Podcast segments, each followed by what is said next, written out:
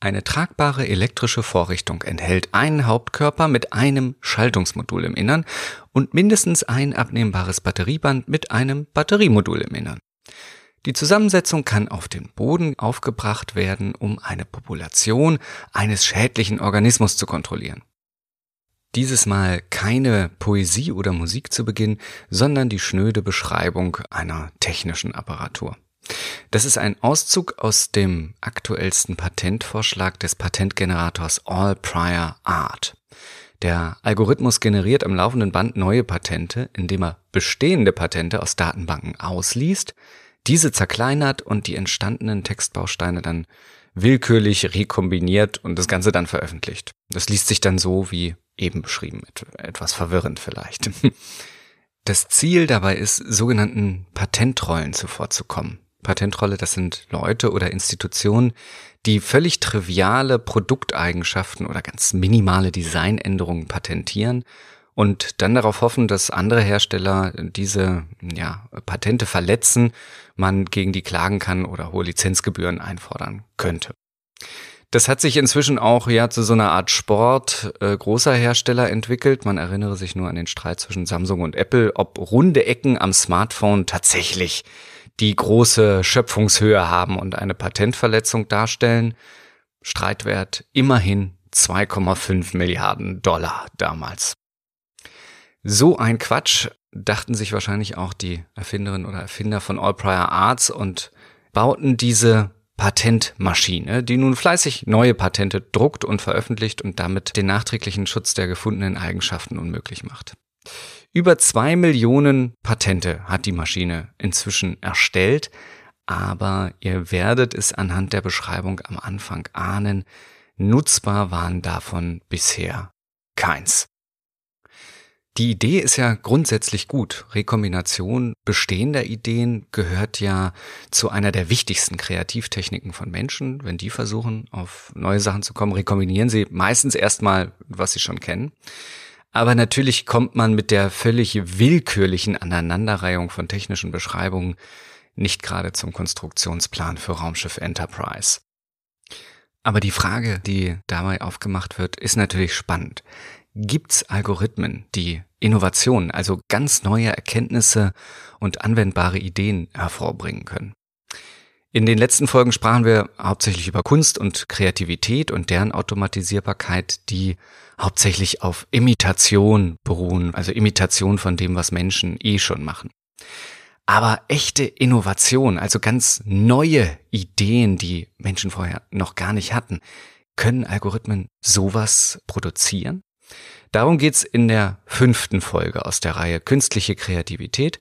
Wir schauen uns an, wie Algorithmen in Wissenschaft und Forschung genutzt werden, um neue Erkenntnisse und Ideen zu entwickeln.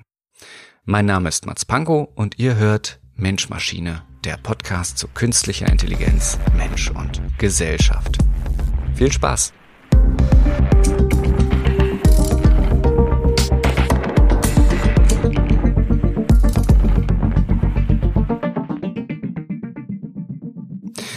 Wie verändert Ecstasy unser Bewusstsein? Und wie LSD? Was machen Drogen überhaupt mit unserem Denken? Das sind Fragen, zu denen es auf der Welt zwar viel persönliche Erfahrung gibt, aber aus nachvollziehbaren Gründen relativ wenig Forschung. Dennoch hat sich ein Team aus WissenschaftlerInnen dieser Frage angenommen, mit Unterstützung von Algorithmen. Die WissenschaftlerInnen erkannten nämlich einen zentralen Vorteil der Maschine für die Untersuchung von Bewusstseinsveränderungen beim Menschen. Maschinen haben kein Bewusstsein. Ich habe das hier schon mehrfach angedeutet. Computer verrechnen Zahlen, ohne sich mit ihren realen Korrelaten, also den Dingen in der Welt auseinandersetzen zu müssen, für die diese Zahlen stehen. Aber was bedeutet das jetzt genau für den Verarbeitungsprozess von Informationen? Ich versuche das mal an einem Beispiel zu erklären. Stellt euch mal eine Textaufgabe vor, die ihr jetzt in einem Schulbuch bekommt äh, oder so. Und die Aufgabe ist, man soll einen ganzen Kuchen gerecht auf vier Kinder verteilen. Das ruft bei uns Menschen natürlich eine ganze Reihe von Fragen hervor. Äh, hatten die Kinder denn heute schon Süßes? Sollte man vor dem Abendbrot noch eine Nachspeise essen? Wie alt sind die vier? Und ist vielleicht ein ganzer Kuchen für vier Kinder nicht etwas viel? Ein Computer kennt da längst schon die Antwort. Ein Viertel für jedes Kind. Die Abstraktion der Informationen von den Dingen, für die sie stehen, erlaubt es den Computern erst riesige Datenmengen in Sekundenbruchteilen zu verarbeiten. Das ganze Kontextwissen, die Konsequenzen, die Zusammenhänge, das alles ist für sie völlig irrelevant. Äh, die können sie auch gar nicht verarbeiten, die können sie ja nicht verstehen, haben sie keine Vorstellung von. Und diese Fähigkeit, sich auf die abstrakten Zahlen zu fokussieren, machten sich auch die Drogenforschenden zunutze. Und zwar, indem sie ihre Algorithmen darauf ansetzten, persönliche Erfahrungsberichte von Drogenkonsumierenden im Internet zu durchforsten und nach wiederkehrenden Mustern suchen zu lassen. Und tatsächlich, nach der Analyse von 1000 Partygeschichten auf der Seite aerovit.org fanden die Wissenschaftler Häufung von immer wiederkehrenden Begrifflichkeiten. MDMA, also Ecstasy, wurde wenig überraschend mit Begriffen wie Club, Umarmen, Reiben, Grinsen assoziiert, während beispielsweise hm, LSD mit den Begriffen Sehen, Schauen, Sah, Raum, Erzählen, Fragen, Laufen und Haus beschrieben wurde. Auch wenn der Drogenname in den Texten gestrichen wurde, konnte der Algorithmus auf dieser Grundlage mit einer Wahrscheinlichkeit von 90 Prozent vorhersagen, ob es bei einem Text beispielsweise um eine Ecstasy-Erfahrung ging. Wer neugierig geworden ist und sich für dieses Thema näher interessiert, der äh, findet den Link zur Studie, wie alle anderen Verweise in dieser Show auch in den Show Notes. Algorithmen zu nutzen, um große für Menschen äh, in Lebzeiten nicht erfassbare Datenmengen zu durchsuchen und eigenständig Muster zu erkennen, wird gern unter dem Begriff Data Mining zusammengefasst. Der Vorteil von Data Mining ist, dass Algorithmen hm, klar viel schneller operieren können, wie schon gesagt, durch ihre Abstraktionsfähigkeit, vor allem aber, dass sie nicht durch menschliche Erwartungen voreingenommen sind und somit auch Zusammenhänge sichtbar machen können, auf die Menschen so gar nicht gekommen werden. Allerdings schießen sie dabei häufig auch etwas übers Ziel hinaus. Denn nicht alle für Algorithmen erkennbaren Muster bilden auch Zusammenhänge in der realen Welt ab. So deckt sich die Entwicklung von Käsekonsum in den USA zum Beispiel fast exakt mit der Zahl von Menschen, die sich jährlich selbst in ihren Bettlaken verheddern und daran ersticken. Dennoch ist natürlich ein kausaler Zusammenhang beider Entwicklungen eher unwahrscheinlich. Nicht jede Korrelation von Daten basiert auf einer Kausalität. Für Algorithmen sind beide jedoch nicht zu unterscheiden, da Kausalität einen sinnhaften Zusammenhang in der Realität beschreibt, den Algorithmen ohne zu wissen, was hinter den Zahlen steht, ohne Kontextwissen eben nicht verstehen können. In der ersten Staffel findet ihr übrigens eine ganze Folge zu der Frage, was Kausalität eigentlich ist, warum Maschinen sie nicht verstehen und äh, dass es sie so eigentlich auch gar nicht gibt. Aber das ist eine ganz andere Geschichte. Wir sind ja jetzt hier beim Data Mining und ich wollte ja eigentlich nur erklären, dass Data Mining allein eben noch keine neue Erkenntnis schaffen kann. Neues Wissen kann nur entstehen, wenn die Algorithmen zuvor so justiert wurden, dass sie interpretierbare, also für Menschen interpretierbare Korrelationen, Cluster oder Muster erkennen. Und auch die müssen dann im Nachhinein von Menschen erstmal auf ihre Plausibilität jenseits des Datensatzes, also in der realen Welt, geprüft werden. Also, Computer können Wissen generieren, ohne die Welt zu verstehen. Sie brauchen nur immer einen Menschen, der überprüft, ob das noch Sinn macht, was die Algorithmen meinen, verstanden zu haben. Doch was passiert, wenn Menschen dieses künstlich generierte Wissen selbst nicht mehr verstehen können? Das lässt sich ganz schön am Beispiel eines mathematischen Beweises darstellen, und zwar des Vierfarbensatzes. Und der Vierfarbensatz geht so. Jede Landkarte lässt sich mit nur vier verschiedenen Länderfarben darstellen. Also bei 193 Staaten auf der Welt reichen nur vier Farben, um eine ganze Weltkarte zu zeigen und dafür zu sorgen, dass nie zwei Länder mit der gleichen Farbe aneinander grenzen würden. Und das gilt laut Vier-Farbensatz eben nicht nur für unsere Welt, sondern auch für jede andere, die man sich ausdenken könnte. Also für Mittelerde oder Narnia oder die Welt von Oz. So vermutete es zumindest der südafrikanische Mathematiker Francis Guthrie schon im Jahr 1858, als er gerade dabei war, eine Karte der Grafschaften von England zu erstellen. Immerhin gelang es niemandem seine Vermutung zu widerlegen. Es gab also keine Landkarte, auch keine ausgedachte, die sich nicht mit vier verschiedenen Farben trennscharf darstellen ließ. Aber es dauerte noch über 100 Jahre, bis diese Hypothese bewiesen werden konnte. Und zwar von einem Computer. Der Beweis war allerdings kein eleganter Dreischritt von Umformungen, so wie man ihn jetzt irgendwie aus, aus Goodwill Hunting kennen würde oder sowas, sondern stattdessen reduzierte der Computer die möglichen überhaupt denkbaren Länderkombinationen einfach auf 1936 Einzelfälle und ließ diese dann von einem Computer durchrechnen. Und der Computer gab recht. Guthrie's Hypothese stimmte, auch wenn kein Mensch verstand, warum. Denn was war das für ein Beweis, der aus fast 2000 Einzelbeweisen bestand?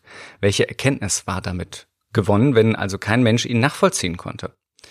Ist Wissenschaft, die von Menschen nicht verstanden wird, eigentlich noch Wissenschaft? Und wessen Wissen ist dann gemeint, wenn der Computer es generiert hat? Ja, zwar konnte die Zahl der Einzelfälle auf später 1476 reduziert werden, also immerhin äh, Viertel weniger, aber auch das ist für Menschen dann immer noch weit außerhalb der äh, intellektuellen Verarbeitbarkeit. Und bei all diesen Fragen ist dann halt auch nicht verwunderlich, dass die Aussagekraft dieses Computerbeweises bis heute angezweifelt wird. Algorithmen sind also durchaus in der Lage, Zusammenhänge in riesigen Datenmengen zu finden und besitzen sogar die Kreativität, mathematische Beweise zu führen, deren Komplexität das menschliche Denken bei weitem übersteigt. Doch um es in neues Wissen zu verwandeln, braucht es ein menschliches Bewusstsein, das aus den Hinweisen der Maschine dann sein eigenes Modell der Welt ergänzen kann, also dieses Weltwissen auch inkorporieren kann sozusagen. Wissen ist eben nur das, was auch verstanden werden kann, was Orientierung in der Welt gibt.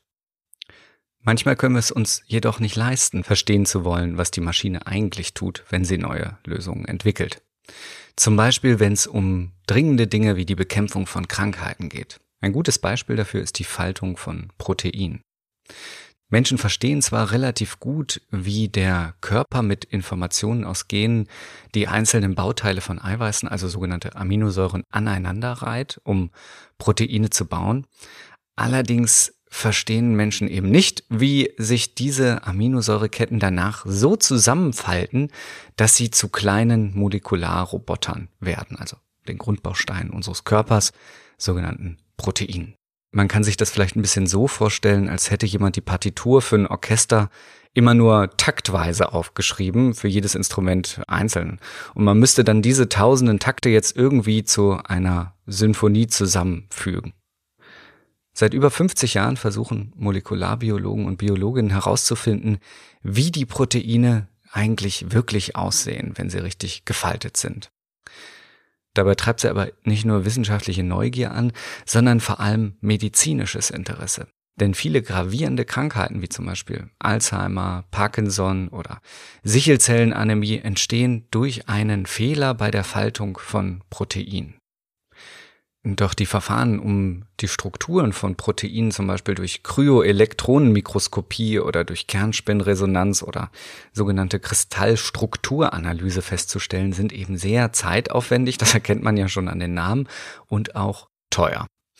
deshalb werden zunehmend Algorithmen zur Vorhersage von Proteinfaltungen entwickelt. Und alle zwei Jahre werden dann bei einem Wettbewerb der University of California die besten Modelle zur Vorhersage von Proteinfaltungen gekürt. Und der große Durchbruch kam im Jahr 2018. Denn da gewann überraschenderweise keine universitäre Forschungsgruppe, sondern ein Outsider. Google. Google hatte den Algorithmus AlphaFold entwickelt, um die wahrscheinlichen Abstände und Winkel der einzelnen Aminosäuren im Protein vorherzusagen.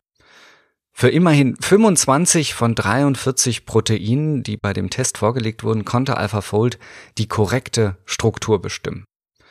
Der zweitplatzierte Algorithmus hingegen lag nur bei drei Proteinen richtig. Der Abstand von Google war meilenweit. Wie hatte Google das gemacht? Ja, das ist ganz interessant, denn die, die Software bestand aus drei kombinierten neuronalen Netzen. Wir hatten über kombinierte Netze ja schon bei Generative Adversarial Networks gesprochen, also da bei dem Versuch, äh, möglichst fotorealistische Porträts im Computer zu generieren von Menschen, die es gar nicht gibt. Äh, da gab es ja immer einen Generator, der Vorschläge gemacht hat und einen Diskriminator, der die dann äh, überprüft hat, ob sie überzeugend sind oder nicht.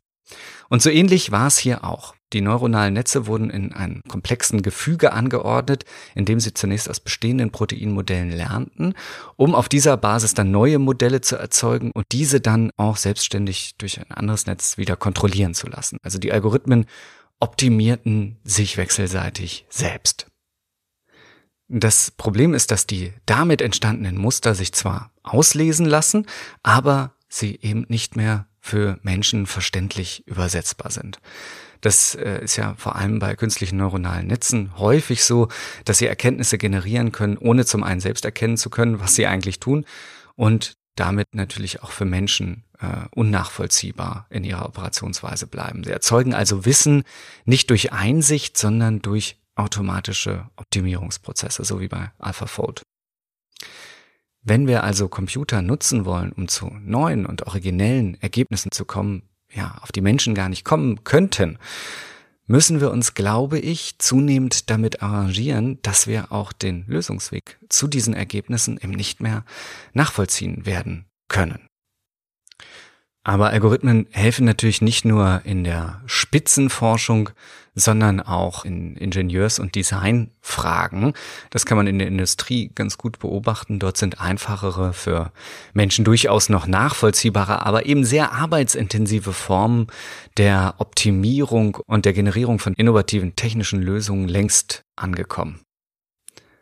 Unter dem Begriff generatives Design errechnen Algorithmen eigenständig zum Beispiel die Form von ja, Fahrgestellen, von Fahrzeugen, von Drohnen oder von Flugzeugtrennwänden. Die Ingenieure und Designer müssen dann nur die Rahmenbedingungen definieren, also wofür soll das Bauteil verwendet werden, welche Lasten werden davon getragen und ja, wie soll es hergestellt werden, mit welchem Material, mit welchem Gerät.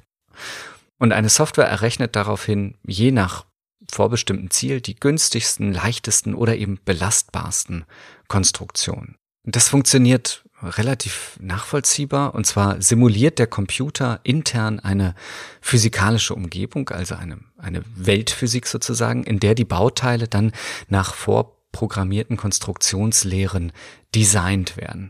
Das funktioniert ähnlich, wie ich das äh, in der ersten Folge dieser Staffel für diese Kunstfilter-Algorithmen in Photoshop und so beschrieben habe. Also das funktioniert natürlich für Physik noch leichter als für ästhetische Fragen. Die lässt sich in ganz klare Lehrsätze und Formeln übersetzen, die dann auch programmierbar sind. Die Konstruktionsbedingungen werden also durch Algorithmen und durch äh, Leistungsziele ganz klar vorgegeben und der Computer findet dann aber ganz eigene Lösungswege und Entwürfe, um diese Ziele zu erreichen. Auch wenn das wieder nach reiner Fleißarbeit klingt, entstehen dabei durch die automatische Optimierung aber auch ganz neue Designprinzipien, die Menschen so niemals anwenden würden, die vielleicht auch zu komplex wären, um sie äh, für Menschen in dieser Granularität, in dieser Feingliedrigkeit zu berechnen. Man erkennt das ganz gut an Bildern von diesen Bauteilen. Da lässt sich häufig sehr schnell erkennen, was jetzt durch Algorithmen errechnet wurde. Das sieht dann häufig eher aus wie so Bienenwabenstrukturen oder wie so Knochenstrukturen. Auf jeden Fall viel unregelmäßiger und feingliedriger als äh, menschliche Design- und Ingenieurslösungen. Das ist aber kein Zufall, denn natürlich ähm, funktioniert ja die Natur nach ähnlichen Prinzipien und deswegen sind diese Maschinen häufig auch äh, auf die Nutzung biologischer Designprinzipien hinprogrammiert. Die Algorithmen zum Beispiel, die eine möglichst leichte Zwischenwand in einem Airbus designen sollten, wurden tatsächlich auf die Konstruktionsprinzipien von Knochen trainiert. Da Knochen bei gleicher Stabilität häufig deutlich leichter und materialsparender gebaut sind als menschliche Trägerkonstruktionen. Wie gesagt, in der Industrie ist das eigentlich schon ganz gut angekommen, aber spannend ist natürlich, dass solche Design-Algorithmen sehr leicht skalierbar sind. Man kann also deutlich größer denken und man denkt heute auch schon darüber nach, äh, nicht nur einzelne Bauteile entwerfen zu lassen, sondern ganze Städte durch eine KI selbstständig entwickeln und planen zu lassen. Das geht heute schon zumindest in der Simulation. So finden zum Beispiel regelmäßig Wettbewerbe statt, in denen künstliche Intelligenzen im Computerspiel Minecraft selbstständig Städte bauen sollen. Bei diesen Wettbewerben werden dann Algorithmen eingereicht und äh, auf eine für die Entwickler in vorher völlig unbekannte Spielkarte losgelassen. Und jede KI geht dabei dann ein kleines bisschen anders vor, je nachdem, wo die Prioritäten der EntwicklerInnen waren. Zum Beispiel identifiziert eine KI zuerst, ob es sich bei der Umgebung um eine Wüste handelt oder um einen Wald und erzeugt dann Gebäude, die aus lokalen Materialien äh, gebaut werden. Und ein anderer Teilnehmer äh, erwies sich dann besonders gut darin, die Landschaft zu ebnen und große offene Plätze anzulegen. Besonders spannend fand ich aber vor allem eine KI, die nicht alles am Reißbrett plante äh, anhand der vorgefundenen Umgebung, sondern die einfach mehrere Agenten gleichzeitig nebeneinander drauf losbauen ließ und die sich dann mit der Zeit aufeinander einstellen mussten, weil sich die Umgebung ja auch kontinuierlich durch die jeweils anderen Agenten äh, verändert hat, ne, und neue Gebäude entstanden sind. Das entspricht natürlich deutlich eher der Art und Weise, wie Menschen auch Städte besiedeln. Das äh, passiert ja jetzt auch nicht oder nur in seltenen Fällen tatsächlich vollständig am Reißbrett, sondern da stellen sich Menschen ja auch darauf ein, was andere gebaut haben, wie andere sich bewegen, wie andere den öffentlichen Raum nutzen. Und trotzdem haben Maschinen immer noch den Vorteil, dass sie halt viel schneller und mit viel mehr Informationen viel komplexere und bedarfsgerechtere Lösungen finden könnten für die Gestaltung von öffentlichen Räumen. Ja, das war die fünfte Folge der Reihe Künstliche Kreativität. Wir haben über wissenschaftliche Erkenntnisse und mathematische Beweise aus dem Automaten gesprochen Darüber also, dass der Computer durchaus in der Lage ist, Ideen zu generieren, auf die Menschen, ja, mit ihrer Art zu denken überhaupt nicht kommen könnten. Und wir haben darüber gesprochen, dass Algorithmen auch in der Lage sind, technische Probleme zu lösen, eigene Bauteile zu entwerfen, ja, oder sogar ganze Städte zu planen. Der große Vorteil der Maschine ist dabei immer, dass sie nicht auf das enge Weltbild von Menschen begrenzt ist und sich nicht mit den Befindlichkeiten und Schwächen herumärgern muss, vor allem nicht eben mit der Rechenschwäche von Menschen. Und so können die Algorithmen unabhängig von eingeübten Lösungen und unbewiesenen Annahmen, Angst vor Misserfolg oder kognitiven Leistungsgrenzen ganz frei eigene Modelle und Lösungen entwickeln. Der Mensch braucht also eigentlich selbst nicht mehr die Ideen und Lösungen finden, er muss nur noch die Algorithmen schreiben, die diese dann für ihn suchen. Aber was wäre, wenn Computer sich irgendwann selbst weiterentwickeln könnten? Wenn sie also nicht nur technische Lösungen suchen, sondern auch eigene Schaltung, möglicherweise eigene Software entwerfen könnten. Das geht ja eigentlich nicht. Oder? Die Antwort verrate ich in der nächsten Folge von Mensch Maschine, dem Podcast für künstliche Intelligenz, Mensch und Gesellschaft. Bis nächste Woche. Wir hören uns. Macht's gut.